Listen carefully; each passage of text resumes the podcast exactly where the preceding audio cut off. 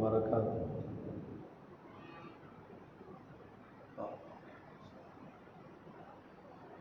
نحمد الله العظيم.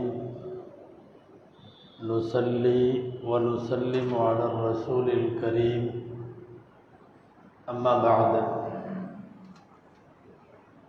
فقد قال الله سبحانه وتعالى في كلامه القديم والفرقان الحميد أعوذ بالله من الشيطان الرجيم. بسم الله الرحمن الرحيم. لقد جاءكم رسول من أنفسكم عزيز عليه ما عنتم حريص عليكم بالمؤمنين رؤوف رحيم. صدق الله العظيم. وقال رسول الله صلى الله عليه وسلم أنا رحمة مهداة أو كما قال عليه الصلاة والسلام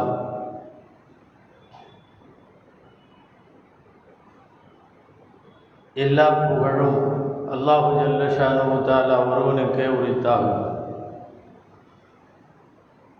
அருவிநாயகம் முஹம்மது ரசூலுல்லா சல்லல்லாஹு அலைஹி வசல்லம் அவர்களின் மீதும் நர்பாக்கியங்கள் நிறைந்த அவர்களுடைய உம்மத்தின் மீதும். குறிப்பாக இந்த ஜும்மா நன்னாளில் நம் அனைவர் மீதும் எல்லாம் வல்ல அல்லாஹுவின் நல்லருள் என்றென்றும் நிறைவாக உண்டாவதாக. ஆமீன். அல்லாஹுவின் பேரருளால் சங்கைக்குரிய ரபியுள் அவ்வல் மாதத்தினுடைய முதல் ஜும்மா இது.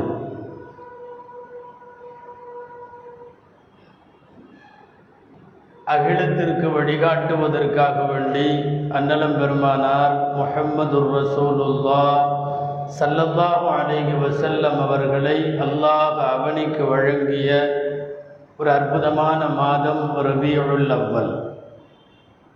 ரபியுல் அக்பல் என்கிற வார்த்தைக்கு முதல் வசந்தம் என்று பொருள்.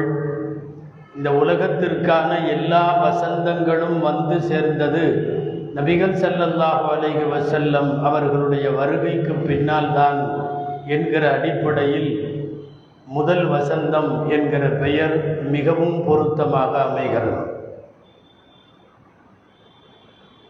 குரானிலே அல்லாஹ் உங்களிடமிருந்த ஒரு தூதர் உங்களுக்கு வந்திருக்கிறார். நீங்கள் சிரமப்படுவது அவருக்கு பெரிய விஷயமாகும். உங்கள் மீது அவர் பேராசை கொண்டவர். ஒட்டுமொத்த மீன்களின் மீது அவர் ரவுஃபாகவும் ரஹீமாகவும் கிருபை உள்ளவராகவும் இரக்க சுபாவம் உள்ளவராகவும் இருக்கிறார் என்று அல்லாஹ் திருக்குறானில் அவர்களை அறிமுகம் செய்கிறான். உலகத்தில் அல்லாஹ் உலகத்திற்கு வழங்கிய ரிசுக்குகளில் பெருமானாரை விட சிறந்த ரிசுக்கு ஒன்று இல்லை. இந்த உலகத்திற்கு அல்லாஹ் கொட்டி கொடுத்திருக்கிற கோடானி கணக்கு கோடிக்கணக்கான நியமத்துகளில் நபிகள் நாயகம் சல்லல்லாஹு அலிக வசல்லம் என்கிற நியமத் வெகுமதி அருட்கொடையை போல் உலகத்தில் அல்லாஹ் எந்த அருட்கொடையையும் வழங்கவில்லை. ஆக நமக்கு கிடைத்த மிகப்பெரிய ரிசுக்கும் மிகப்பெரிய அல்லாஹுவின் வெகுமதியும் நபிகள் நாயகம் சல்லல்லாஹு அலைஹி வசல்லம் அவர்கள். ஒரு பரிபூரண வாழ்க்கை அவர்களுடையது.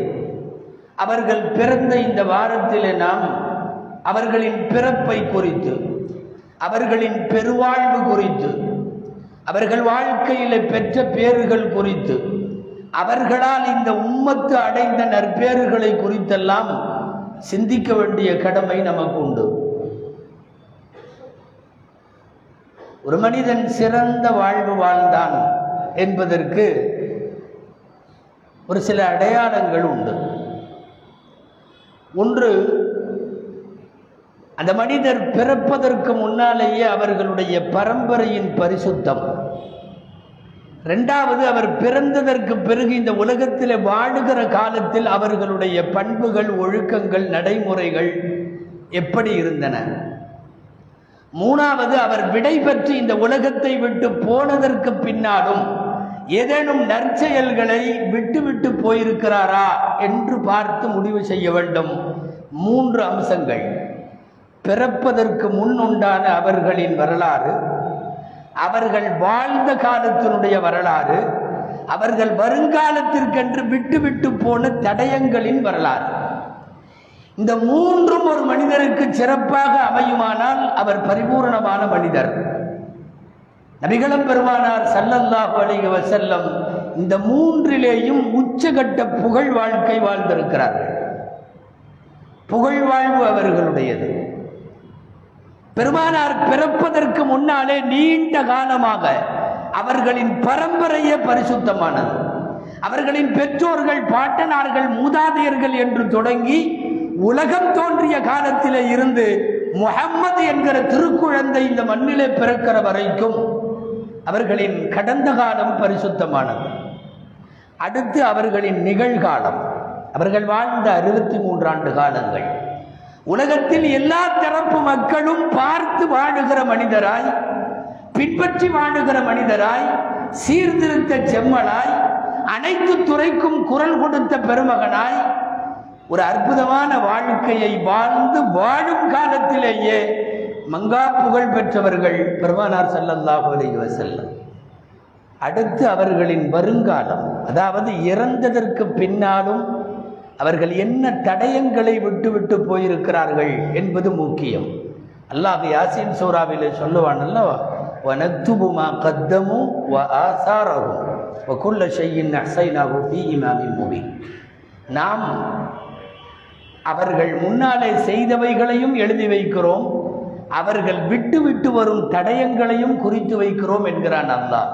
ஒரு மனிதன் போனதற்கு பின்னாலும் அவர் வாழ்ந்த வாழ்வை அர்த்தம் உள்ளது என்பதற்கு அடையாளம் என்னவென்றால் ஆதாரம் என்னவென்றால் போனதற்கு பிறகு எத்தனை நன்மைகளுக்கு அவர்கள் காரணமாகிறார்கள்.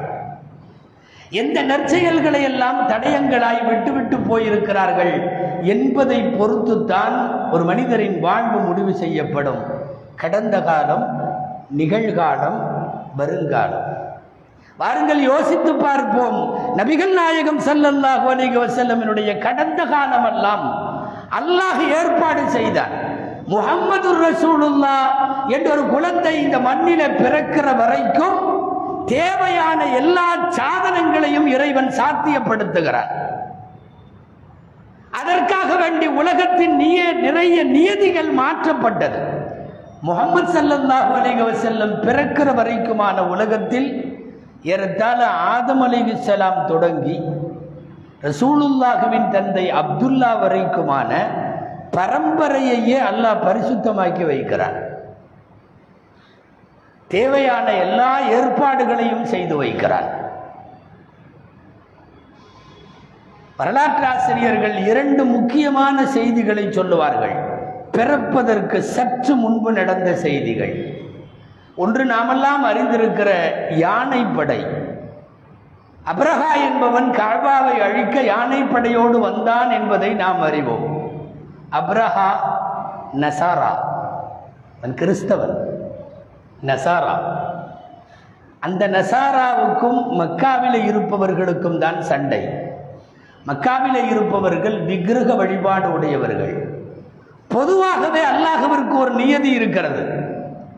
அகில கிதாபுகள் என்கிற வேதக்காரர்கள் யூதர்கள் கிறிஸ்தவர்களும் விக்கிரகத்தை வழிபடுவோரும் ஒரு இடத்திலே மோதிக்கொண்டால் அல்லாஹுவின் உதவி வேதக்காரர்களுக்குத்தான் இருக்கும். யூத நசராக்களுக்குத்தான் உதவி செய்வான். விக்கிரக வழிபாட்டிற்கு உதவ மாட்டான். ஆனால் இப்போது இவன் மக்காவின் மீது படையெடுக்கிறான் மக்கா மக்களின் மீது படையெடுக்கிறான் மக்காவினுடைய மார்பிடம் காபாவின் மீது படையெடுக்கிறான். இறைவனுடைய நியதிக்கு மாற்றமாய் இறைவன் விக்கிரகத்தை வழிபடுவோருக்கு உதவி செய்கிறான். நசாராவாகிய அகில என்கிற வேதக்காரனை அல்லாஹ் அழிக்கிறான் விரட்டுகிறான் அபாபில் பறவைகளின் மூலம் தவிடுபொடியாக்குகிறான் இறைவன் இந்த நியதியை ஏன் மாற்றினான் என்று எழுதுகிற வரலாற்று ஆசிரியர்கள் சொல்லுகிறார்கள் இந்த ஊர் பாதுகாக்கப்பட வேண்டும் இங்கே ஒரு முகம்மது என்கிற குழந்தை மிகச் சமீபமாக பிறக்கப் போகிறது. எனவே மக்கா காப்பாற்றப்பட வேண்டும். மக்காவின் மக்கள் காப்பாற்றப்பட வேண்டும். இறை நியதிக்கு மாற்றமாக அங்கே நசாராவாகிய அபரஹா தோற்கடிக்கப்படுகிறான். விக்கிரகத்தை வழிபோர் வெற்றி பெறுகிறார்கள். இறைவனுடைய நியதிக்கு மாற்றமாய் முகமது சல்லல்லாஹு அலைஹி வருகைக்காக ரப்புல் ஆலமின் தயார்படுத்திய மக்காவை எழுதுகிறார்கள் வரலாற்று ஆசிரியர்கள் முகம்மதுவின் வருகையை கொண்டாட அவர்களின் வருகையை ஊர்ஜிதப்படுத்தி உதவும் வண்ணம் அல்லாஹ் செய்த வரலாற்று ஆசிரியர்கள் சொல்லுகிற இரண்டாவது பெரிய ஏற்பாடு ஜம்சம் கிணறு. இஸ்மாயில் அலிகிஸ்லாம் காலத்தில் மூடப்பட்ட கிணறு ரசூலுல்லா பிறக்கிற காலம் வரையும் கிணறு இல்லை.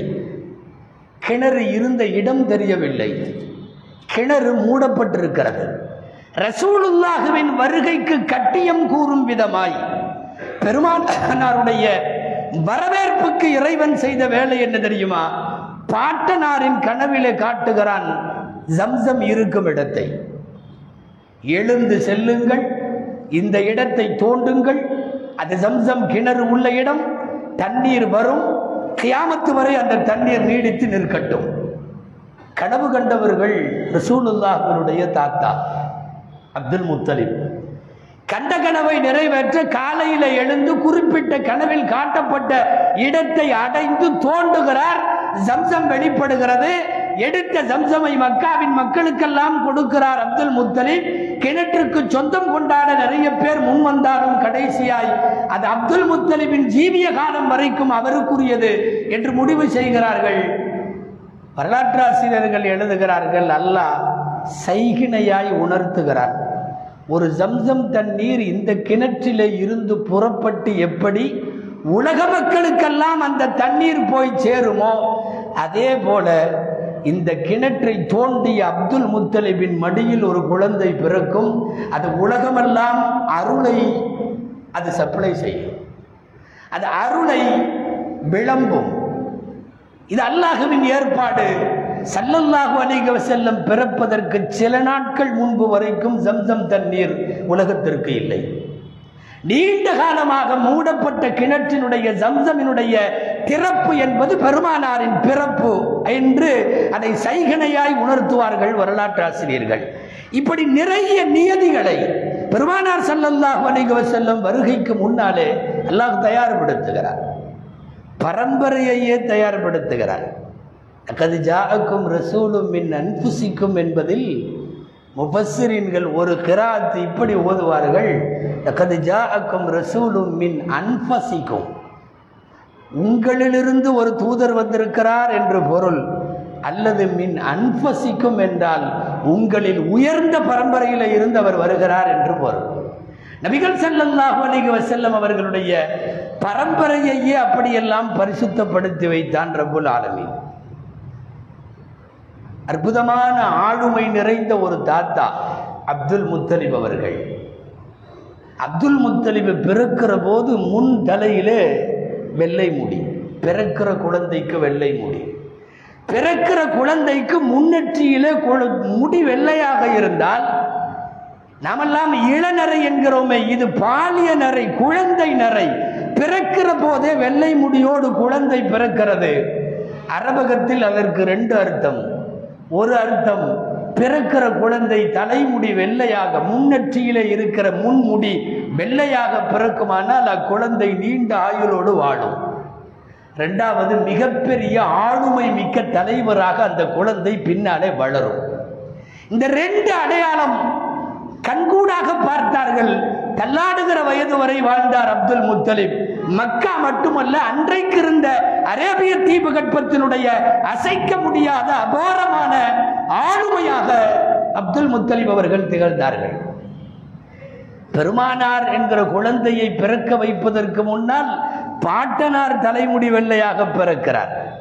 அரபுகள் அதற்கு பெயர் வைத்தது என்ன தெரியுமா? ஷைபத்துல் ஹம்து. புகழ் நரை என்றதற்கு பெயர். பிறக்கிற குழந்தை நிறையாக பிறந்தால் அது புகழ் நரையாம் அந்த புகழ் நரையோடு பிறந்தவர்கள் அப்துல் முத்தலிப் அவர்கள். இப்படியே தந்தை தாய் எல்லாமே ரசூலுல்லா பிறந்த வாரம் என்பதால் நாம் பெற்றோரை எல்லாம் யோசித்து பார்க்கிறோம். அப்துல்லா. அப்துல் முத்தலிபு பெற்றெடுத்த பத்து ஆண் மக்களிலும் ஆக அழகானவர்கள் அப்துல்லா. ஆக சாலிகான மனிதர் அப்துல்லா. அதிகம் பேசாமல் ஊரில் இருக்கிற எல்லாரிடத்திலையும் நற்பெயர் பெற்றவர் அப்துல்லா. அநேகமாய் வரலாற்றை வாசிக்கிற போது அந்த அப்துல்லா என்பவர் அல்லாஹ் வேற எதுக்கும் படைக்கல. வந்து ஆமினாவின் வயிற்றில் முகம்மதுவை வைத்துவிட்டு அவர் போய்விட வேண்டும் அவ்வளவுதான். ஒன்றுமே அவர் செய்யவில்லை. ஒரு இருபத்தைந்து வயது வரை வரலாற்று ஆசிரியர்கள் அறிவிப்புப்படி இருபதுக்கும் இருபத்தைந்துக்கும் இடைப்பட்ட வயது வரைக்கும் அவர் வளருகிறார் அழகாகிறார் அன்பாக நடக்கிறார். ஆமினாவை மனமுடித்து கர்ப்பத்திலே முகம்மதுவை வைத்த கையோடு மௌத்தாக்கி விடுகிறார். சல்லல்லாஹு அலைஹி செல்லும் பிறக்கிற போது தந்தை இல்லை. பிறக்கிற போது தந்தை இல்லை. இதற்கு மட்டுமே அவர் வந்ததைப் போல தெரிகிறது. அந்த பத்து குழந்தையிலும் அழகான குழந்தை. சுமார் இருபத்தி ஐந்து வயதை நெருங்குகிற போதுதான் தாத்தா கையிலே பை ஒன்றை கொடுத்து மதீனாவிலே போய் அன்றைக்கு அதற்கு எஸ்ரிப் என்று பெயர். எஸ்ரிபிலே போய் நல்ல பேரித்தம்பழம் வாங்கி வா என்று அனுப்பி வைக்க பேரித்தம்பழத்தை மதீனாவிலே வாங்கிவிட்டு மதீனாவை விட்டு வெளியேறக்கூட இல்லை அந்த வாசலிலே வைத்து மௌத்தாக்கி விடுவார்கள். ஒரு காரணமும் இல்லை. ஒரு காரணமும் இல்லை உடல் நலமெல்லாம் நன்றாகவே இருக்கிறது. அல்லாஹ் அழைத்து கொள்ளுகிறான் பெருமானார் ஸல்லல்லாஹு அலிக செல்லம் அம்மாவின் வயிற்றில் இருக்கிறார்கள் அங்கே தந்தை இறந்து விட்டார். மீண்டும் குழந்தை பிறந்ததற்கு பின்னால் நமக்கு வரலாறு தெரியும் சரியாக ஆறு வருஷங்கள். நாலு செவிலித்தாய்மார்களிடத்திலே பாலூட்டி வளர்ந்து மீண்டும் ஆறாவது வயதில் தாயிடம் வந்து சேருகிறார்கள் முகமது ஸல்லல்லாஹு அலிகுவ செல்லம் தந்தை வழி உறவினர்களை பார்க்க வா மதீனாவிற்கு போய் வரலாம் என்று அன்றைய எஸ்ரிபுக்கு மதீனாவிற்கு குழந்தையை கூட்டி போக அப்துல்லா இறந்த இடத்திற்கு இன்னமும் கொஞ்சம் தள்ளி சரியாக அங்கே வந்தவுடன் குழந்தையை விட்டுவிட்டு ஆமீனா மூத்தாகிறார். உடல்நலமெல்லாம் நன்றாகத்தான் இருக்கிறது. நோய்வாய்ப்படவில்லை. சர்வ ஆரோக்கியங்களோடு இருக்கிற போதுதான் தந்தையும் வஃபாத்து வஃபாத்து வருவதற்கு வாய்ப்பே இல்லை என்று நினைக்கிற போதுதான் தாயும் வஃபாத்து ஆறு வயது குழந்தை அபவா என்கிற இடத்தில் இன்றைக்கும் அபவா இருக்கிறது அங்கே ஆமினா அம்மாவின் கபர் இருக்கிறது. அபவா என்கிற இடத்திலே இருந்து ஆறு வயது குழந்தை தனியாக மக்காவை நோக்கி வருகிறது. அப்படியே குழந்தையை அள்ளி கொண்டு போய் உம்மு ஐமன் என்கிற நீக்ரோ பெண்மணி அப்துல் முத்தலிவிடத்திலே தாத்தாவிடத்தில் கொடுத்து விடுவார்கள். வரலாறு. போன ரெண்டாவது வருஷம் பெருமானாருக்கு வயது எட்டு தாத்தா அப்துல் முத்தலிப் வஃபாத்தாகிறார்கள் வரலாற்று ஆசிரியர்கள் இந்த வஃத்துகளை எல்லாம் வரிசைப்படுத்துகிற போது உலகத்திற்கு ஒரு செய்தி சொல்லுகிறார்கள். அல்லாஹுவை மட்டும் ஒருவர் சார்ந்திருக்க வேண்டுமானால் அவர் தாய் பாசத்தாலே எங்கும் போய்விடக்கூடாது தந்தை பாசத்தாலே அவர் ஈர்க்கப்பட்டு விடக்கூடாது. உறவுகளின் அரவணைப்பிலே அவர் தன்னை இழந்து விடக்கூடாது. எனவே தாய் பாசம் இல்லை தந்தை பாசம் இல்லை தாத்தாவின் அரவணைப்பு இல்லை ஒரு பாசமும் இல்லாமல் எல்லா நேரமும் அவனை மாத்திரமே சார்ந்திருக்கிற ஒரு சூழலை உருவாக்குவதற்காக ரபுல் ஆலமீனுடைய ஏற்பாடு நன்றாக இருக்கிற உறவுகளெல்லாம் மௌத்தானார்கள்.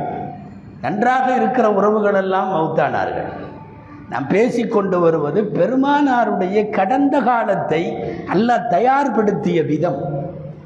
ரசூலுல்லா பிறப்பதற்கு முன்னாலேயே எபெருமானார் ஸல்லல்லாஹு அலைஹி செல்லும் அவர்களுக்கு இவ்வளவு ஏற்பாட்டையும் செய்து முடிக்கிறார். அருமையான ஒரு தாயார் ஆமினா அம்மையார்.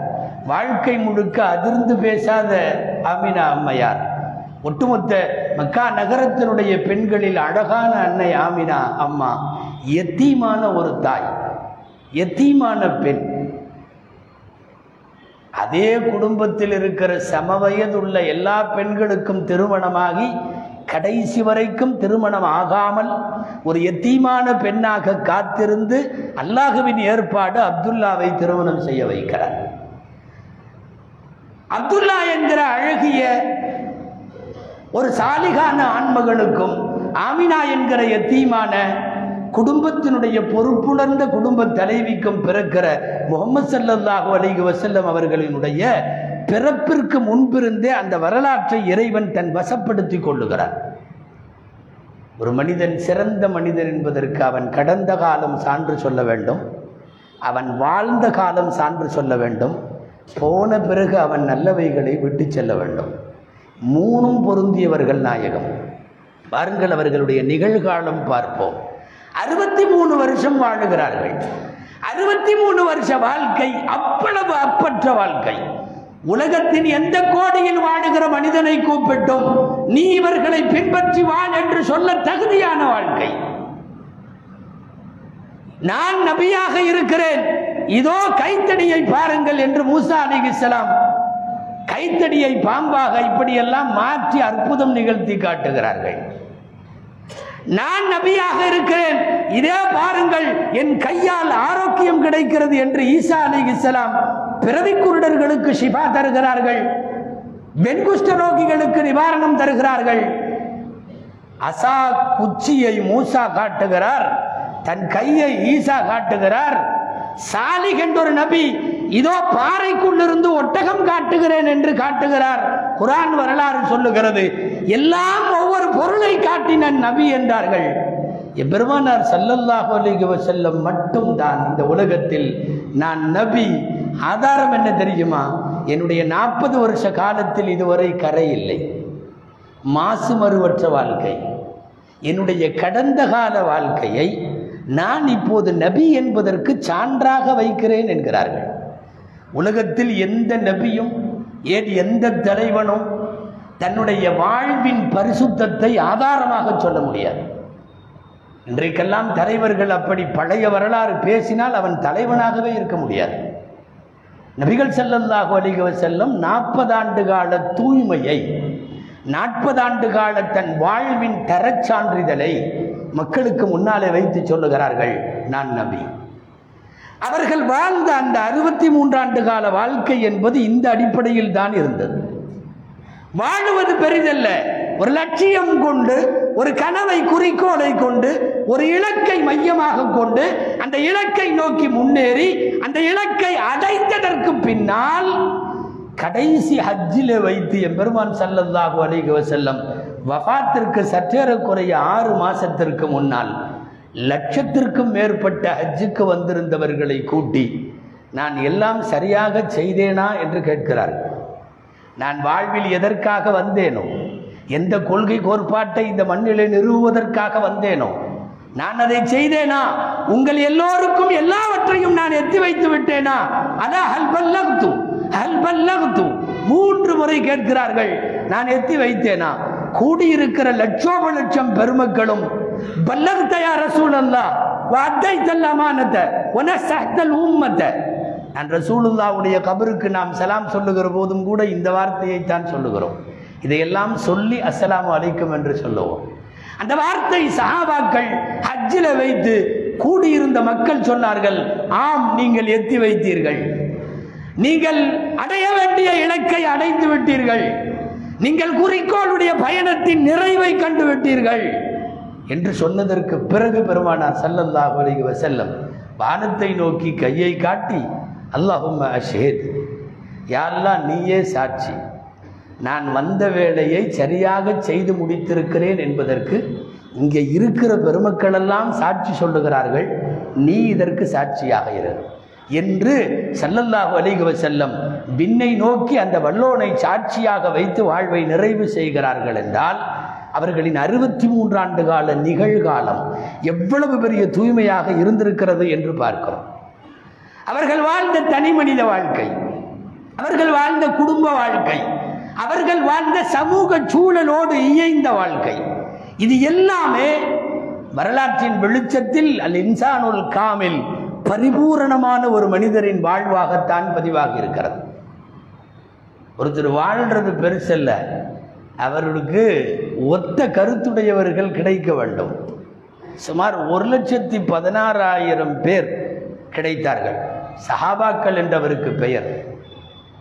அந்த பெருமக்களைத்தான் இறைவன் ரசூலுக்கு தூதுவர்களாய் தோழர்களாய் இறைவன் தேர்வு செய்தான் ஃபஹ்தாரகுமுல்லாஹுல் சொஹபத்தி நபியிஹி தன்னுடைய நபிக்கு யார் தோழர்கள் என்று ரப்பு முடிவு செய்து தேர்ந்தெடுத்தது ஒரு லட்சத்தி பதினாறாயிரம் பேர்.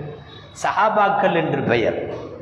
ஒரு மனிதன் வாழ்ந்த வாழ்க்கை அர்த்தம் உள்ளது என்பதற்கு அடையாளம் என்ன தெரியுமா? ஒத்த கருத்துடைய அவருடைய தோழர்கள் தொண்டர்கள் அவருக்கு பின்னாலே அவரை பின்பற்றி வாழ்ந்தவர்கள் கொண்டு போய் அவர்களின் கொள்கையை உலகத்தின் மூளை முடுக்கெல்லாம் சேர்த்தார்கள். இன்னைக்கு இஸ்லாம் போகாத இடம் இல்லை கிராமம் இல்லை மூளை இல்லை. இஸ்லாம் இங்கு இல்லை என்று சொல்லுகிற பூமியின் நிலப்பரப்பு ஒன்று இல்லை. காரணம் யார் தெரியுமா? ரசூலுல்லாவுக்கு முன்னாலே ஹஜ்ஜில் நின்ற அந்த ஒரு லட்சத்தி பதினாறாயிரம் பேர். உலகமெல்லாம் கொண்டு போய் ஒரு தலைமையின் இலக்கை அடுத்தடுத்த தலைமுறைகளுக்கு கொண்டு போய் சேர்த்தார்கள் அல்லவா? இந்த அபாரமான தோழமை அவர்கள் வாழ்ந்த காலத்தில் அவர்கள் பெற்ற மிகப்பெரிய விருது சான்று என்றவர்களுக்கு சொல்ல வேண்டும். இதற்கெல்லாம் பின்னால் ஒரு மனிதன் சிறந்த மனிதன் என்பதை முடிவு செய்வது கடந்த காலம் நிகழ்காலம் மட்டுமல்ல வருங்காலம். போனதற்கு பிறகு ஒரு மனிதன் அவர் பேர் சொல்லும் விதமாய் என்னவெல்லாம் விட்டுவிட்டு போனான் என்கிற வாழ்வின் தடயங்கள் முக்கியமானவை. பெருமானாருடைய தடயங்களாக நாமெல்லாம் இருக்கிறோம். இன்றைக்கு இருக்கிற உலகத்தின் நூற்றி எண்பது கோடி மக்கள் ரசோலுல்லாவின் தடயம். அவர்கள் வாழ்ந்த வாழ்க்கை அர்த்தம் உள்ளது என்பதற்கு நிதர்சனமான நிரூபணமான சாட்சி இன்றைக்கு வாழுகிற முஸ்லிம் உம்மத்து. அந்த வாழ்க்கை அர்த்தம் உள்ளது என்பதற்கு அடையாளம் அவர்கள்தான் இன்றைக்கு வரையும் உலகத்தினுடைய பேசு பொருளாக இருக்கிறார். தலைப்பு செய்தியாக இருக்கிறார். தொடர்ந்து பதினாலு நூற்றாண்டுகளில் ஒருத்தர் மெயின் ஸ்ட்ரீமில் நிற்கணும்னா அபாரமான வாழ்க்கை வாழ்ந்திருக்க வேண்டும். இன்றைக்கு வரையும் நிற்கிறார்கள். அவர்கள்தான் பேசுபொருள். பாராட்டுபவர்களின் வாய்களில் முகம்மது வராமல் இருக்காது. எதிரிகள் திட்டுகிற போதும் முகம்மது வராமல் அவர்களால் திட்டாமல் இருக்க முடியாது திட்டாமல் தூங்க முடியாது. ஒட்டுமொத்த உலகத்திற்கு முன்னோடியாய் வாழ்ந்திருப்பதுதான் அவர்களுடைய தடயங்கள். உலகமெல்லாம் அவர்களுடைய தடயங்கள். சுருங்கச் சொன்னால் அவர்கள் வாழ்ந்த வாழ்க்கை நிறைவானது என்பதற்கு அடையாளமே என்ன தெரியுமா? இன்னைக்கு நிறைய பேர் திட்டுறதும் அவர்களை விமர்சிப்பதும் தான். அவர்கள் வாழ்ந்த வாழ்க்கை பரிபூரணம் என்பதற்கு அர்த்தம். அழகான ஒரு அரபு கவிதை. இதா அத்தத்துக்க மதம்மதி மின் நாத்திசின் ஃபகிய ஷஹாதத்துலி பி அன்னி காமிலுன். குறை குறை உள்ளவர்கள் என்னை விமர்சிப்பதை நீ பார்த்தால் முடிவு செய்துவிடு நான் பரிபூரணமானவன் என்று அர்த்தம். இந்த கவிதையினுடைய பொருள். இதா அத்தத்க மதம்மதி மின்னாக்கிசின். எவனாவது குறை உள்ளவன் என் மீது குறை கூறினால் ஃபகிய ஷஹாதத்துலி பி அன்னி காமில் அதுதான் ஆதாரம். நான் சரியாக வாழ்ந்திருக்கிறேன். அந்த அடிப்படையில் தான் இன்றைக்கு குறுமதியாளர்களால் நச்சுக்கருத்துள்ளவர்களால் மததுவேஷம் கொண்ட விஷமிகளால் தொடர்ந்து எழுதப்படுகிற தொடர்ந்து விமர்சிக்கப்படுகிற நபர் நபிகள் நாயகம் சல்லல்லாஹு அலைஹி செல்லம் அப்படி ஒரு பெருவாழ்வு வாழ்ந்த நபியினுடைய பிறந்த மாதமும் பிறந்த வாரமும் இது. துவா செய்வோம். எல்லாம் வல்ல அல்லாஹ் ஜல்ல ஷானுகு தஆலா. அந்த அருமிநாயகம் சல்லல்லாஹு அலைஹி செல்லும் அவர்கள் அவர்களின் மீது நாமும் நம் சந்ததிகளும் பேரன்பு கொள்ளவும் அவர்களை பின்பற்றவும் அவர்களின் துவாவையும் ஷஃபாஅத்தையும் பெறவும் மதினாவிலே அவர்களுடைய ரவுதாவில் சலாம் சொல்லவும் எல்லாம் வல்ல இறைவன் அத்தகைய எல்லா வளங்களையும் நமக்கு தந்துருவானாக ஆமீன். வாஹர் தஹ்வானா. அனில் ஹம்துலில்லாஹி ரபில் ஆலமீன்.